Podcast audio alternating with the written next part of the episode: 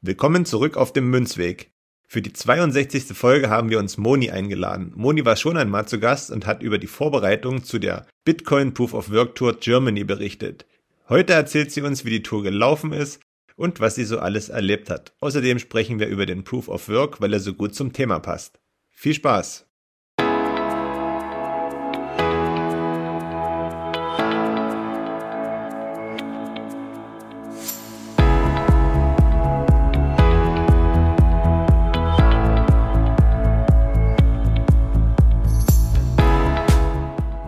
Hallo liebe Leute, bekanntlich führen viele Wege nach Rom. Unsere Podcast-Tour führt über den Münzweg. Wir, das sind Manu und Markus, Anfang 30 mit Sinn für Sport, Spaß, Spannung und Bitcoin. Auf dem Münzweg möchten wir, gemeinsam mit euch, in die Welt des Bitcoin eintauchen. Denn diese Welt hat Zukunft. Den Münzweg findet ihr überall da, wo es Podcasts gibt. Also kommt doch einfach mit auf unsere kleine Reise. Wir freuen uns auf euch und wir hören uns.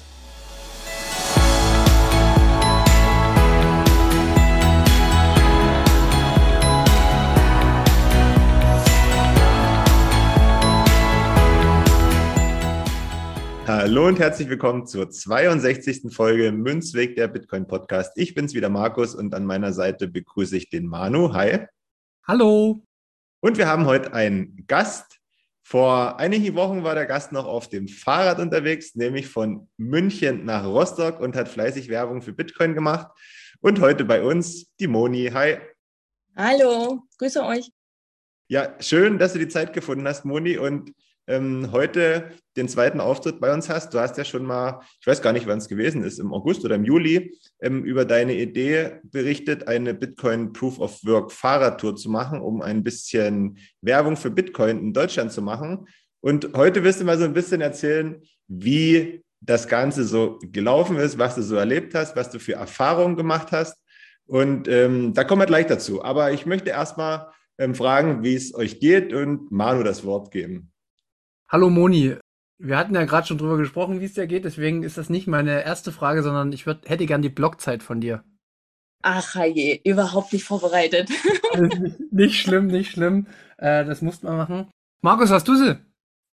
Die Blockzeit? Nö, natürlich auch nicht. dann, dann, übernehme ich das mal wieder. Das ist die 757244. Ähm, dann hätten wir das auch schon geklärt. Und jetzt, Moni, erzähl, wie es dir geht und ähm, alles weitere kommt an. Ja, Hallöchen. Erstmal vielen Dank für die Einladung, dass ich bei euch wieder zu Gast sein darf und von meiner Tour ähm, berichten kann. Ähm, mir geht's super. Ich freue mich auf den Podcast und ähm, ja, bin gespannt auf eure Fragen. Markus, du bist doch äh, bestimmt gut vorbereitet. Wollen wir gleich durchstarten mit äh, Fragen an Moni und an die Proof of Work Tour und sozusagen unsere heutigen News und noch mehr damit füllen? Ja, ich denke, Moni hat genug zu erzählen und das sind ja mehr als gute News, was da sicherlich am Ende dabei herauskommen wird. Deswegen würde ich sagen, beschäftigen wir uns heute mal nicht mit den Negativmeldungen äh, der Weltlage, sondern wir starten direkt rein in die Bitcoin Proof of Work Tour 2022. Und ja, Moni, äh, erzähl doch mal so ein bisschen. Ihr seid vom 22. August bis 3. September unterwegs gewesen, zwei Wochen. Wie lief es denn so? Ja, da kann ich dich schon mal korrigieren. Also wir waren dann doch etwas flinker als gedacht. Also wir waren wirklich ähm, nur bis zum 30.08. unterwegs. Also wir waren an dem Dienstag sogar schon in Rostock, sind also schneller gefahren als geplant. Mit Rückenwind also. Äh, ja, eigentlich nicht, eigentlich nicht. Also wir hatten ein, oh, ich hatte ein gutes Zugpferd, sage ich mal. Das war der Thomas, der mit dabei war. Der hat äh, wirklich Gas gegeben und gute Führungsarbeit geleistet. Von daher sind wir wirklich schneller vorangekommen als geplant.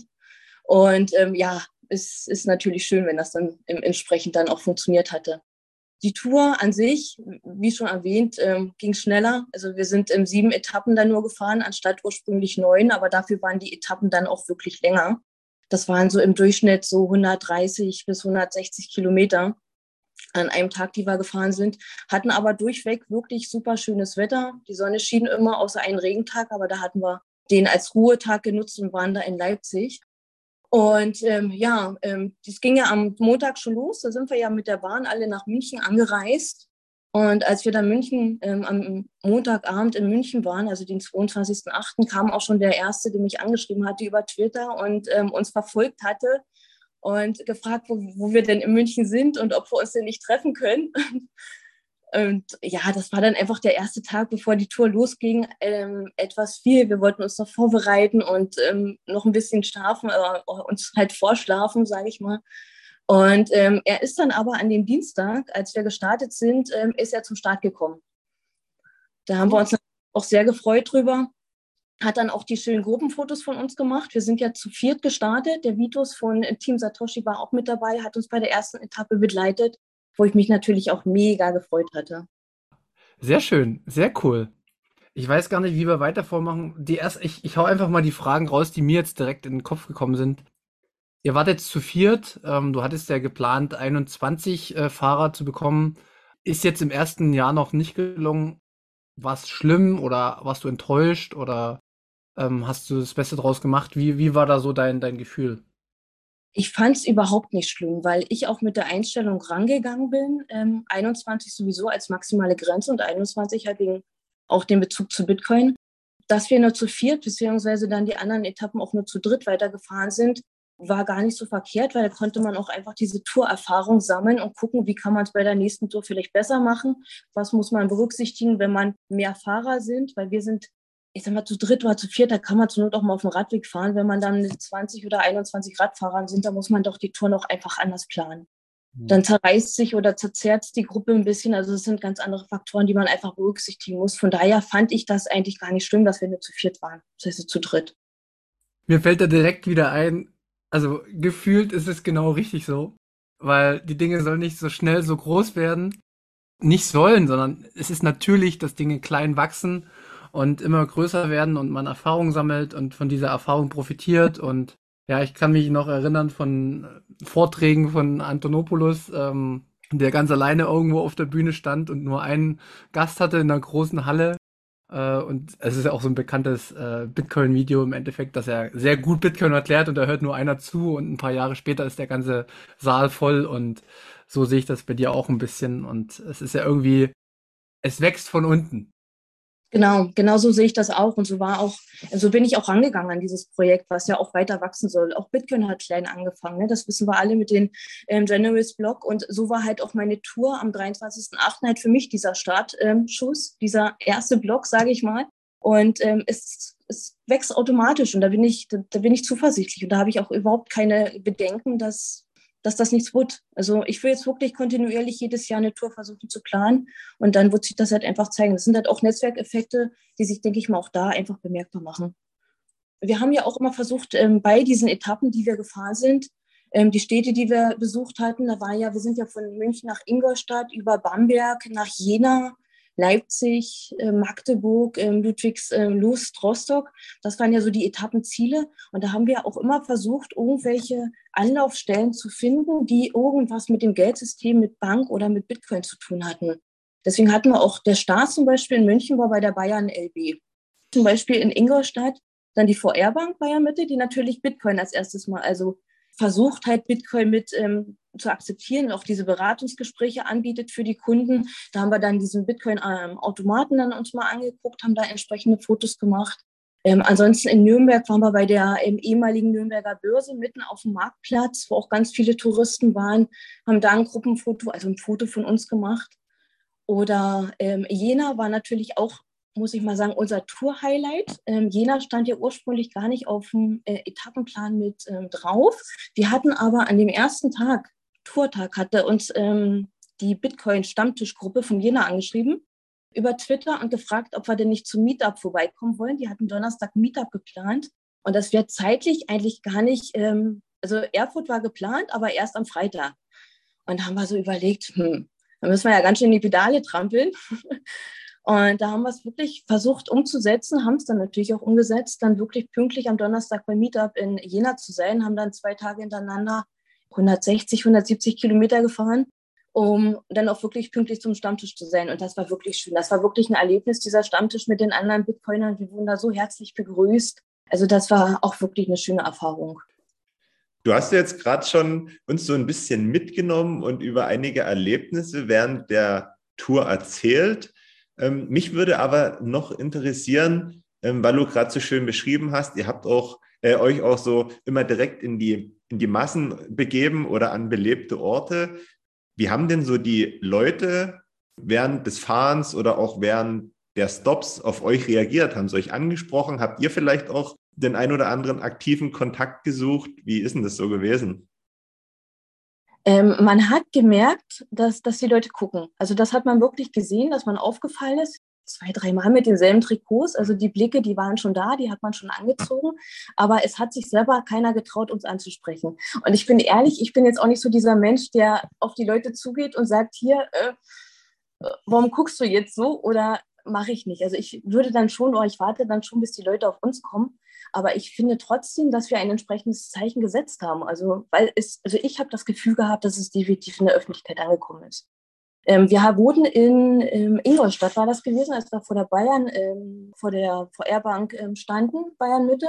Da hat uns ein Bitcoiner angesprochen. Der hat uns die, durch Twitter ist er auf die Tour aufmerksam geworden, hat uns gesehen und meinte nur, seid ihr die von der Tour? Und wir meinten, ja. Also Bitcoiner haben uns angesprochen, aber ähm, auch nicht viele und die anderen haben halt leider nur geguckt. Das ist ja am Ende so wie bei uns, als wir mit dem Podcast angefangen haben und wir überhaupt äh, nicht abschätzen konnten, wie das ankommt und wie viele Leute hören. Und wenn man dann so diesen, diesen ersten Kommentar oder die erste Nachricht bekommt, dann freut man sich ja megamäßig drüber. Ne? Und das könnte ich mir vorstellen, das ist bei euch in dem Fall auch so gewesen. Und wenn ihr das jetzt weiter äh, machen wollt, das wächst ja dann auch. Und ich finde das mega cool, dass da jemand sagt, hey, ich habe euch bei Twitter gesehen. Also da, für mich hätte sich da schon alles gelohnt. Ja, genau. Also vor allem das gleich am ersten Tag mitten in der Passage bei der VR-Bank. Also da haben wir uns wirklich gefreut. Ja, ist richtig, richtig schön, was du erzählst. Und ich sehe auch dein Strahlen in den Augen, wenn du von der Tour berichtest. Und ähm, das, dafür machst du es auch, weil du, ähm, ja, du brennst dafür und das merkt man. Und ähm, ja, machst es auf jeden Fall weiter. Aber ähm, wir waren jetzt in Jena stehen geblieben. Ähm, da habt ihr den, das Meetup gehabt. Wie viele waren denn da vor Ort bei dem Meetup? Ähm, ich glaube, das waren sogar zwölf. Zwölf Mann waren wir gewesen. Ich persönlich finde Jena auch viel sympathischer als Erfurt, aber das hat eine fußballerische Vergangenheit bei mir.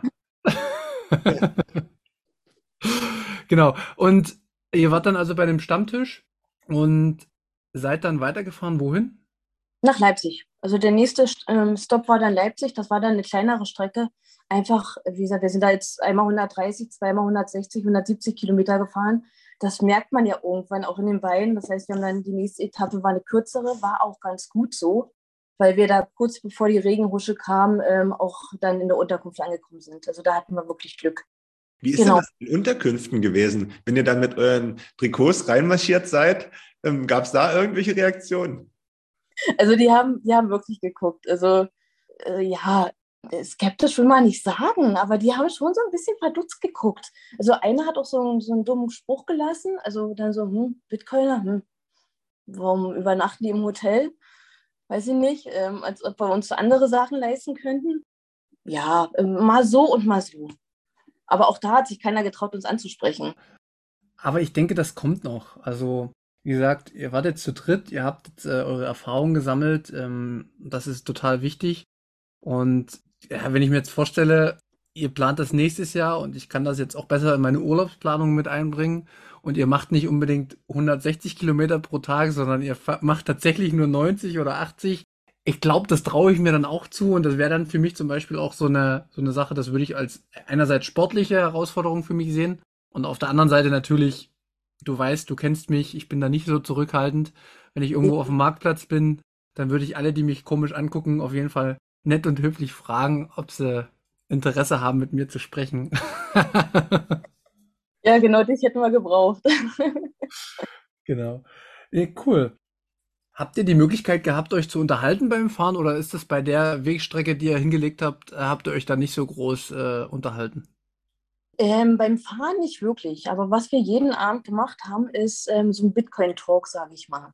Die beiden ähm, Kameraden, also die beiden ähm, Fahrer, die halt mit, also Vitus war die erste Etappe mit von, von München nach ähm, Ingolstadt und ähm, die anderen beiden anderen Etappen waren halt zwei, ich sag mal, Bitcoiner am Rande des Rabbit Holes. also die noch relativ weit am Anfang sind und beide aus der IT-Schiene kommen. Das sind beides sehr gute Freunde von mir, ähm, die auch wirklich das Thema Bitcoin sehr interessant fanden. Das heißt, äh, meine Aufgabe während der ganzen Tour war halt auch diese beiden Wegbegleiter zu Orange Pillen. Und das haben wir versucht, jeden Abend, also wir haben jeden Abend einen Bitcoin-Tour gemacht. Ähm, ich habe den im Vorfeld der Tour, habe ich denen halt so Stichpunkte gegeben, über also so Themen, über die wir sprechen können. Und dann durften sie selber entscheiden, über was sie reden wollen oder was wir uns angucken wollen. Und das haben wir dann auch wirklich jeden Abend gemacht gehabt. Ah, das ist ja super geil. Das war mir gar nicht so bewusst, dass das noch so eine Orange-Pilling-Veranstaltung äh, nebenbei noch her gewesen ist. Wie war's denn? Erfolgreich? Ja, ja, na klar. Also ähm, ich fand das auch gut von, von, also Thomas, der eine zum Beispiel, er war auch, ist Diplom-Informatiker, kommt halt wirklich aus der IT-Schiene und hat halt manche Sachen, die technischen Sachen wirklich kritisch hinterfragt, wo ich dann auch wirklich manchmal ins Grübeln kam. Aber das waren wirklich heiße und ich denke mal auch für beide Parteien ähm, anregende Gespräche. Auch das Thema Netzwerkeffekt war auch so eine Sache, die ihm sehr beschäftigt, ähm, wo er so manchmal kritisch hinterfragt hat. Aber ähm, ja, also war wirklich für, für alle ein Mehrwert, wirklich. Sehr cool. Also ich war ja so schon, ja, ich hätte es nicht hinbekommen dieses Jahr, aber ähm, wenn, ich, wenn ich das so höre, ich mag ja auch das Diskutieren mit Nicht-Bitcoinern. das war auch für mich meine erste Erfahrung. Also so wirklich offen und, und heiß brennt, so mit, mit anderen darüber zu reden, weil ich habe mich ja auch immer auch im Privaten sehr dezent zurückgehalten, weil ich immer warte, bis die Leute auf mich zukommen. Und da war es wirklich ein reger Austausch. Das kleine Bitcoin-Buch wurde auch komplett durchgelesen von Basti, von meinen anderen Begleitern. Also war wirklich, war, war eine schöne Tour. Ich könnte mir vorstellen, dass das ähm, gerade äh, Leute für nächstes Jahr interessiert. Kannst du sagen, was es tatsächlich an Kosten so mit sich gebracht hat? Weil das darf man ja auch immer nicht verkennen. Oder Markus, hast du da schon eine, eine Frage, weil du gerade so geguckt hast? Nee, nö, berechtigte Frage. Aber die natürlich ist halt immer ein bisschen komisch, ne? aber ist vielleicht doch für den einen oder anderen dann am Ende doch der ausschlaggebende Punkt, um zu sagen, ja, ich habe ich hab Lust oder ich habe weniger Lust. Ähm, Kosten, also ich würde das auch generell so machen, dass das mit dem Trikots, ich glaube, das waren auch viele, also die Trikotkosten, die viele abgeschreckt haben. Ähm, nichtsdestotrotz haben wir aber auch diese drei Sets Trikots gebraucht auf der Tour. Allein wegen Waschen und Trocknen, ähm, die Möglichkeiten hat man ja auch nicht so.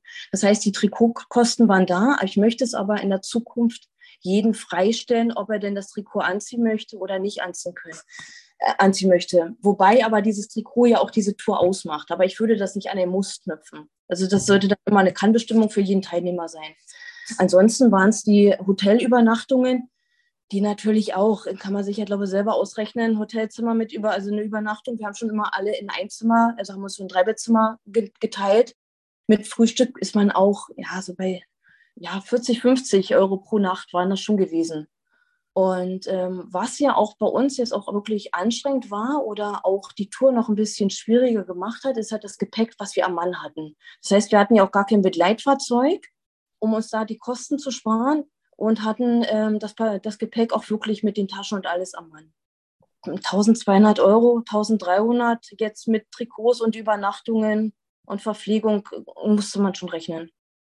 Aber ich meine, äh, du gibst da schon die Aussicht, dass das äh, nächstes Jahr sich kostentechnisch vielleicht noch mal ein bisschen verringern könnte, also dass man da nicht ganz so hoch ansetzt, weil man sich vielleicht einen Trikotsatz spart und vielleicht kriegt man ja auch noch mehr Sponsoren, die dann vielleicht für die Trikotsätze noch ein bisschen mehr äh, investieren.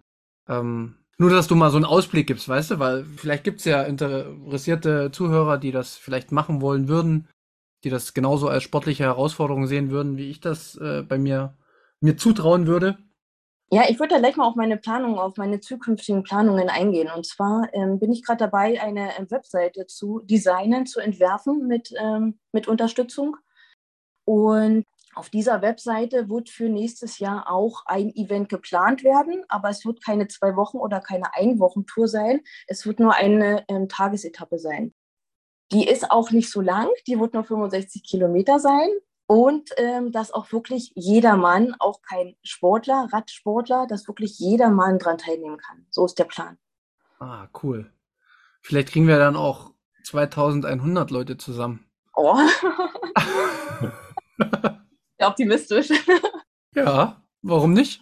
Wenn es um sowas geht, dann würde ich ja auch äh, noch einige Bitcoiner äh, mal ansprechen, auch bekanntere, wo ich mir denke, Mensch, schon eine sportliche Aktivität zusammen, du bist auch relativ bekannt, komm noch mal mit, das tut dir gut. Hä? Proof of Work ist ja nicht nur ähm, für die Blockchain sozusagen wichtig, auch für einen selbst ist es immer wichtig, sich zu fordern und mal vielleicht vom Computer weg hin zum Sport ist ja auch alles nicht verkehrt.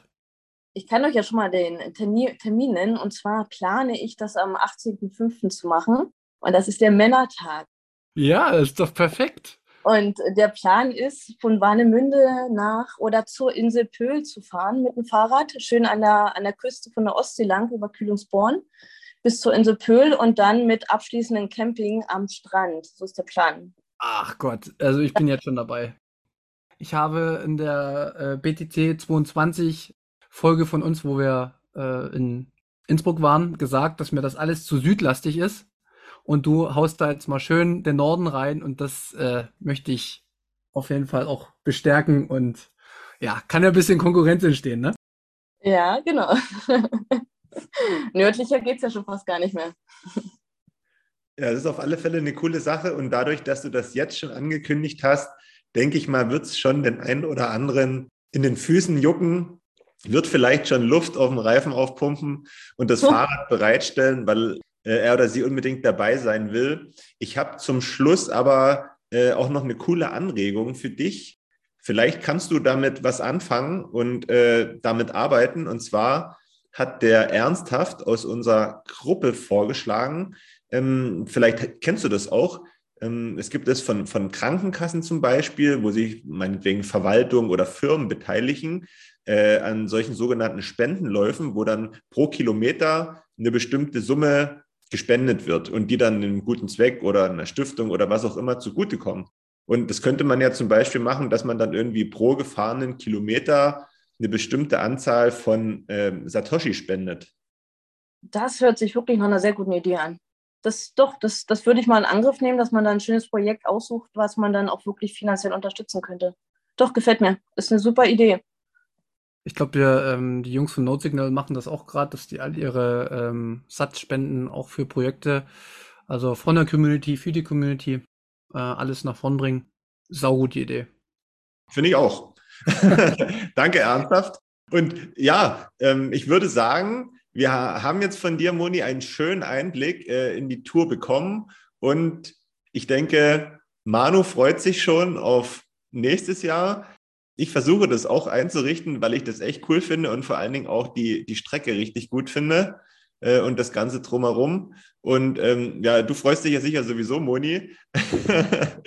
Deswegen erstmal danke für die Einblicke. Wir machen aber heute noch nicht Schluss, sondern wir wollen noch ein bisschen ein passendes Thema dranhängen.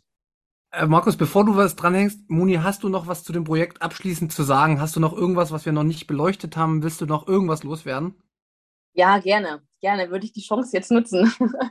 Und zwar wurde ich ja in Innsbruck auch angesprochen. Ich bin ja in Innsbruck bei der BTC 22, war ja auch mit dabei und hatte ähm, die ganzen drei Tage mein schönes Radtrikot an, wo mich natürlich auch einige Bitcoiner darauf angesprochen hatten. Und ich habe halt wirklich positives Feedback bekommen und das Interesse ist halt gestiegen oder steigt in der Community, dass halt auch ähm, dieses Bitcoin-Trikot käuflich erworben werden möchte. Dieses Angebot stelle ich oder möchte ich jetzt in Zukunft ähm, zur Verfügung stellen. Deswegen auch die Webseite, die ich versuche gerade ähm, nebenbei mit aufzubauen, wo man dann auf dieser Webseite auch erstens immer diese Touren, also die Touren, die ich schon gefahren bin, ähm, eine kleine Zusammenfassung mit Bildern, äh, wo ich die reinstelle und zukünftige Touren mit reinstellen werde, wo man sich halt anmelden kann für diese Tour. Und man kann auf dieser Webseite dann auch diese Trikots ähm, käuflich erwerben bzw. bestellen. So ist mein Plan. Moni, sehr, also ich bin sowas von fasziniert von, dein, von deiner Energie, von deinen, ja, dass du das machst. Ich, ich liebe ja auch Macher. Äh, das spürt man im Bitcoin immer mehr, dass die Macher äh, schon früher da waren, aber jetzt immer mehr kommen. Und deswegen muss ich gerade lachen. Vielleicht willst du ja für uns auch eine Webseite machen. wir sind, was das angeht, nicht so die äh, tollen Macher, aber naja. Bezüglich dem Trikot man muss dieses Trikot oder ich, ich, man muss es ja auch nicht nur für sportliche Aktivitäten tragen. Ich trage ja dieses Trikotset einfach auf dem Weg, wenn ich mit dem Fahrrad zur Arbeit fahre. dadurch habe ich ja auch schon eine gewisse Öffentlichkeitswirkung. Allein schon bei meinen Arbeitskollegen, wenn die sehen, äh, die Bitcoinerin kommt wieder mit ihrem Bitcoin-Trikot. Das heißt auch so dieser Anreiz für jeden, der vielleicht auch so ein Trikot kaufen möchte und einfach das nutzen möchte, um mit dem Fahrrad ähm, zur Arbeit zu fahren. Also ich möchte es auch in, in langen Varianten, also lange Hose und Langarm-Trikot anbieten, dass man auch die Wintermonate das Trikot anziehen kann und so halt jeden Tag, auch wenn es nur der Arbeitsweg ist, Präsenz für Bitcoin zeigen kann in der Öffentlichkeit. Und dann wird man bestimmt von Arbeitskollegen angesprochen, wie ich jetzt zum Beispiel in den letzten Wochen. Kann man damit joggen gehen? Ja, oder? Ja, na klar, warum nicht? Ich versuche jetzt mal kurz den Übergang zu schaffen, weil wir haben ja gerade über deinen persönlichen Proof of Work gesprochen. Also du steckst da ja unglaublich viel äh, Energie und Zeit rein und machst das mit einer Leidenschaft, wie ich sie selten erlebt habe bisher. Und ja, weil wir bei uns im Podcast ja immer auch äh, hinterher sind und sagen, wir brauchen auch ein bisschen Bildung, was noch rein muss. Wollte ich jetzt den äh, Bogen schlagen zum Proof of Work von Bitcoin ähm, dass wir über den jetzt auch noch mal ein bisschen sprechen. Ähm, weil, ja, wir können es ja direkt schon mal benennen. Du hast ja deine Tour nicht umsonst Proof of Work genannt. Da steckt ja was dahinter. Und ja, Moni, kannst du uns eigentlich erklären, was der Proof of Work beim Bitcoin ist? Ja, klar. Also Proof of ähm, Work hängt natürlich mit der Physik, mit Zeit und Energie zusammen. Und deswegen ja auch meine Tour, diese ähm, Bitcoin Proof of Work Tour, weil das ist Zeit, die wir gebraucht haben, um von München bis nach Rostock zu kommen. Und wir haben auch diese Energie gebraucht, die wir auf dem Fahrrad ähm, rein äh, äh, halt investiert haben ins Fahrradfahren, um halt auch hochzukommen. Und das ist einfach, das ist Proof of Work für mich, Zeit und Energie. Und so wie es der Bitcoin halt auch macht mit dem Mining. Proof of Work, man muss Zeit reinstecken, man braucht Energie, um die Mining-Geräte ähm, laufen zu lassen. Und das Endresultat sind dann die Bitcoins. Und man muss sagen, ihr seid natürlich mit eurer Art des Proof of Works ganz nahe an dem vom Bitcoin dran gewesen, weil ihr euch ja auch alle darauf geeinigt habt, diese Arbeitsleistung in einer Art und Weise zu erbringen, nämlich auf einem normalen Fahrrad zu fahren und nicht der eine auf einem normalen Fahrrad, der andere auf einem Elektrofahrrad und der dritte vielleicht mit Moped, sondern Richtig. ihr habt alle die gleiche Variante gewählt. Richtig. Genau, weil ich wollte schon, ich wollte auch schon sagen, äh, da kommen wir dann irgendwann in den Proof of Stake Bereich, wenn man schummelt, ne? Beziehungsweise, ja, ich mache jetzt Proof of Stake nicht auf, wir bleiben bei Proof of Work. Äh, okay. Genau, du hast es gerade super gut beschrieben, worauf ich heute nochmal hinaus wollte, beziehungsweise hatte ich das Markus auch vorher noch geschrieben, dass ich das gern besprechen wollte. Ähm, das sind so Gedanken, die hatte Gigi auch mal beim 21 Podcast äh, gesagt im Endeffekt gibt es tausend andere Bitcoiner, die das auch schon in irgendeiner Art und Weise gesagt haben, aber wir können das ja hier nochmal auf unserer Ebene wiederholen. Wir unterscheiden ja bei Geld immer zwischen physischen Geld, also was es früher meinetwegen in Form von Gold gab, und äh, von dem heutigen Fiat-Geld, was politisch geprägt ist. Warum ist es uns denn persönlich als Bitcoiner so wichtig, dass wir physikalisches Geld haben? Äh, denn wenn, was macht denn den Proof of Work dann tatsächlich aus? Also wisst ihr, wo ich hin möchte?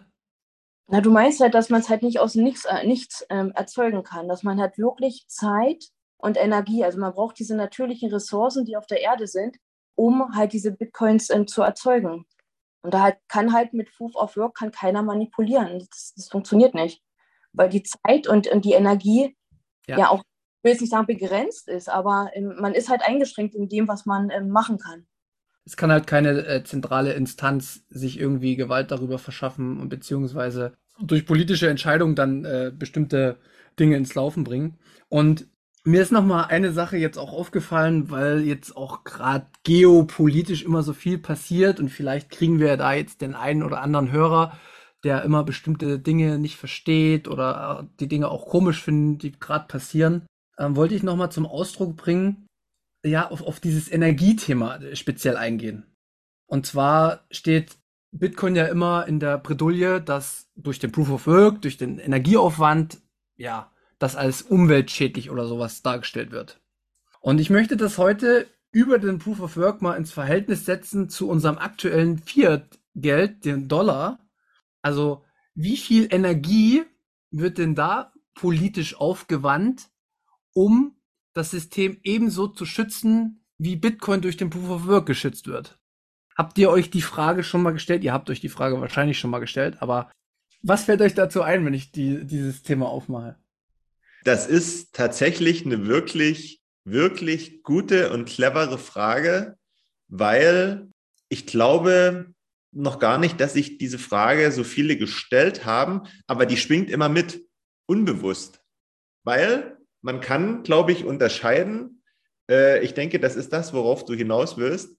Ähm, wir haben einmal Bitcoin auf der einen Seite, wo wir einen festgelegten und unumstößlichen Mechanismus haben, um Bitcoin zu erzeugen und wo sich im Prinzip alles um diesen Mechanismus, den Proof of Work dreht, um am Ende zum Ergebnis zu kommen.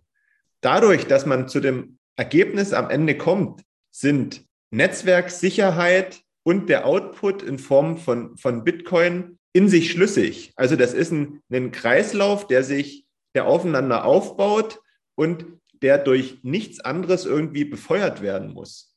In der Fiat-Welt ist es so, dass man das, das Fiat-Geld hat, aber ringsherum gibt es zahlreiche Nebenkriegsschauplätze, um das Geld zu sichern. Also das können politische Aktionen sein, das können Kriege sein, das können Gesetze sein, keine Ahnung. Also kann man sich ausdenken, was man will. Ich glaube, das trifft alles darauf zu, oder? Genau, perfekt. Äh, ich will jetzt, jetzt genau in dem Punkt will ich das noch ausführen, was, ja, viele Bitcoiner wissen das. Ich wiederhole es trotzdem jetzt mit meinen Worten. Wir haben den Dollar als Weltreservewährung, welcher geschützt wird, im Endeffekt dadurch, dass es ja global die meisten Rohstoffe damit gehandelt werden und vor allen Dingen Öl, also mal für alle googeln Petrodollar. Auf der anderen Seite gibt es immer wieder ja so das Problem, dass sich das Geld ausdehnen muss. Ja, also weil umso mehr das verteilt ist weltweit, umso umso wichtiger ist das Geld sozusagen. Und wenn das mal irgendwie zurückgedrängt werden sollte oder Probleme hat das Geld oder auf einmal Handelspartner sagen, ich möchte mal kurz jetzt äh, hier den Irak 2003 aufmachen, ohne dass ich das jetzt unbedingt bis ins kleinste Detail weiß, aber ich weiß, dass Saddam Hussein damals den Ölverkauf in Euro machen wollte. Ob das was nachher mit den dazugehörigen Krieg zu tun hat, das muss jeder für sich selbst bewerten. Aber das kann ja erstmal für jeden, es kann ja mal wirken. Ja?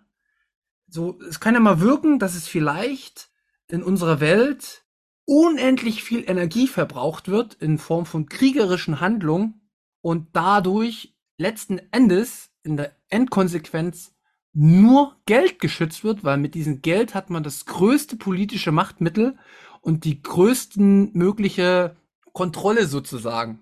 Wirtschaftlich, äh, innenpolitisch, über alle möglichen Sphären geht das. Und vielleicht sich dann auch mal die Frage zu stellen, wie viel Energie hat das bisher verbraucht? Also, welche Fragen muss man sich damit dann stellen? Also, wenn man sich die Verknüpfung von Dollar zur Sicherheit und daraus ergebenden Energiekosten beleuchtet, ob man das überhaupt messen kann und wie krass, wie unvorstellbar krass das ist. Und das Thema war mir jetzt wichtig, dass ich das ohne Bewertung, weil da muss ich ja auch mal vorsichtig sein, aber mal so ein bisschen Denkanreize reinbringe. Und ich weiß nicht, Moni, hast du dir darüber in, in der Form schon mal Gedanken gemacht? Ich habe mir darüber öfters Gedanken gemacht und du wirst es nicht glauben, ich hatte genau diese Diskussion erst gestern mit einem Arbeitskollegen. Weil er auch meinte, Bitcoin ist ja ein hoher Energieverbrauch und ähm, ist ja total umweltschädlich. Ich weiß aber auch immer nicht, wie ich da wirklich argumentieren kann, Außer, dass, dass wir ja wissen, dass der größte Anteil von Bitcoins ja aus erneuerbarer Energie ähm, gemeint wird und dass ja unser aktuelles Bankensystem, wie ihr ja auch schon gesagt habt, genauso Energie verbraucht und wenn nicht sogar noch mehr. Und die ganzen Effekte, die hinten dran hängen, um dieses Geld zu schützen, um die Macht über das Geld, über den Dollar zu schützen, wie ihr ja auch gesagt habt, Kriege etc., das sieht aber keiner und das möchte auch gar keiner sehen. Und der positive Effekt, den ja Bitcoin auch noch hat mit diesem Proof of Work und dem gesunden Geld, auch dieser ganze Überkonsum, der ja auch Energie kostet, ähm, geht ja auch zurück.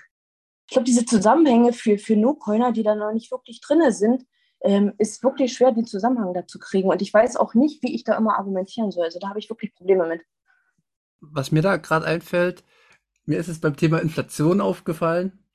Das spült immer mehr Leute zum Bitcoin. Also, weil das Thema halt spürbar wird für die Leute. Und im aktuellen Fall, sag ich mal, mit der Nord Stream 2 Pipeline und mit allen Problemen, die daraus entstehen, gibt es auch sehr, sehr, sehr viele Fragen, die aktuell auflaufen. Und man kann immer alle Seiten beleuchten. Das habe ich hier in dem Podcast schon mehrmals gesagt, dass wenn geopolitische Dinge passieren, ist man immer sehr, sehr gut daran getan, nicht sofort die Tagesschau zu gucken, sondern sich aus allen möglichen Medien zu informieren und sich selbst ein Bild zu machen, wieso, was, wie läuft.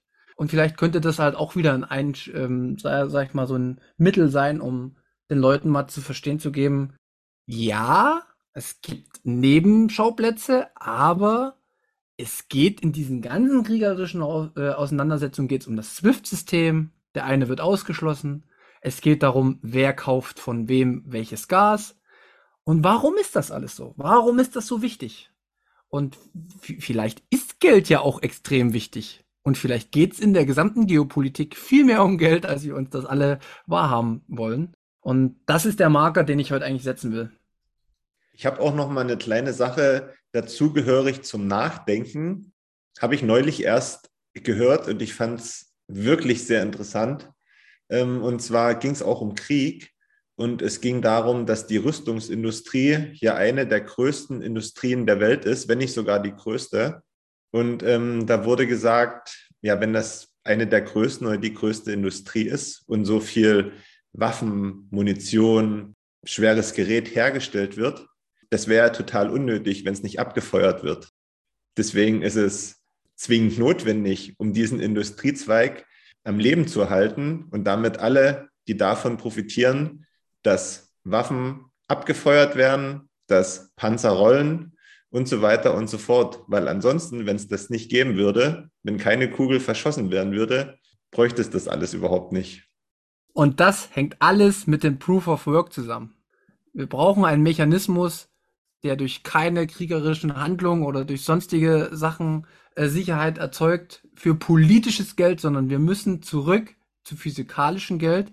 Und dadurch, ja, klingt komisch bei Bitcoin, aber Bitcoin hat halt das Oracle-Problem gelöst. Es hat im Endeffekt die Verbindung zur Physik. Und deswegen stehen Bitcoiner so auf dem Proof of Work. Und deswegen wird das auch niemals geändert werden, so wie das vielleicht die äh, Greenpeace fordert oder weiß ich was. Weil wenn die sich mal fünf Minuten Zeit nehmen würden, fünf Minuten würde es reichen, dann würden sie vielleicht verstehen, dass das mehr Sinn macht, als dass es Unsinn ist. Und ja, ich finde es gut, dass wir das heute besprechen. Ich könnte noch viel mehr sagen, aber man muss sich ja auch immer ein bisschen zurückhalten und wir wollen ja den Menschen auch keine Meinung vorgeben, sondern wichtig ist ja immer nur, wie du es, Markus, immer so schön sagst, unser Podcast soll ab und zu zum Nachdenken anregen. Und Google oder wer, wer noch mehr Quellen will, der kann uns ja auch immer anschreiben. Da kann ich mindestens für nochmal 1000 Stunden äh, Lesestoff sorgen, um sich damit auseinanderzusetzen. Also wenn es um Kriege geht. Ja, äh, du hast es gut gesagt. Wir haben heute zum Nachdenken angeregt im zweiten Teil. Wir haben zum Mitmachen animiert im ersten Teil. Also, was will man mehr, oder? Moni, bist du zufrieden? Ja, ich bin zufrieden. Hat Spaß gemacht mit euch. Ja, ich hoffe ja auch, dass du in Zukunft dann auch deine Projekte immer mal wieder hier vorstellst, weil, ja, wegen mir kann das äh, regelmäßig vorkommen, weil solche News sind mir tatsächlich auch lieber, als wenn ich jetzt schon wieder äh, irgendwie die, die dritte Bank kurz vor der Pleite ist. kleiner, kleiner Hinweis, es ist nicht nur noch die eine, es sind jetzt schon drei, aber naja.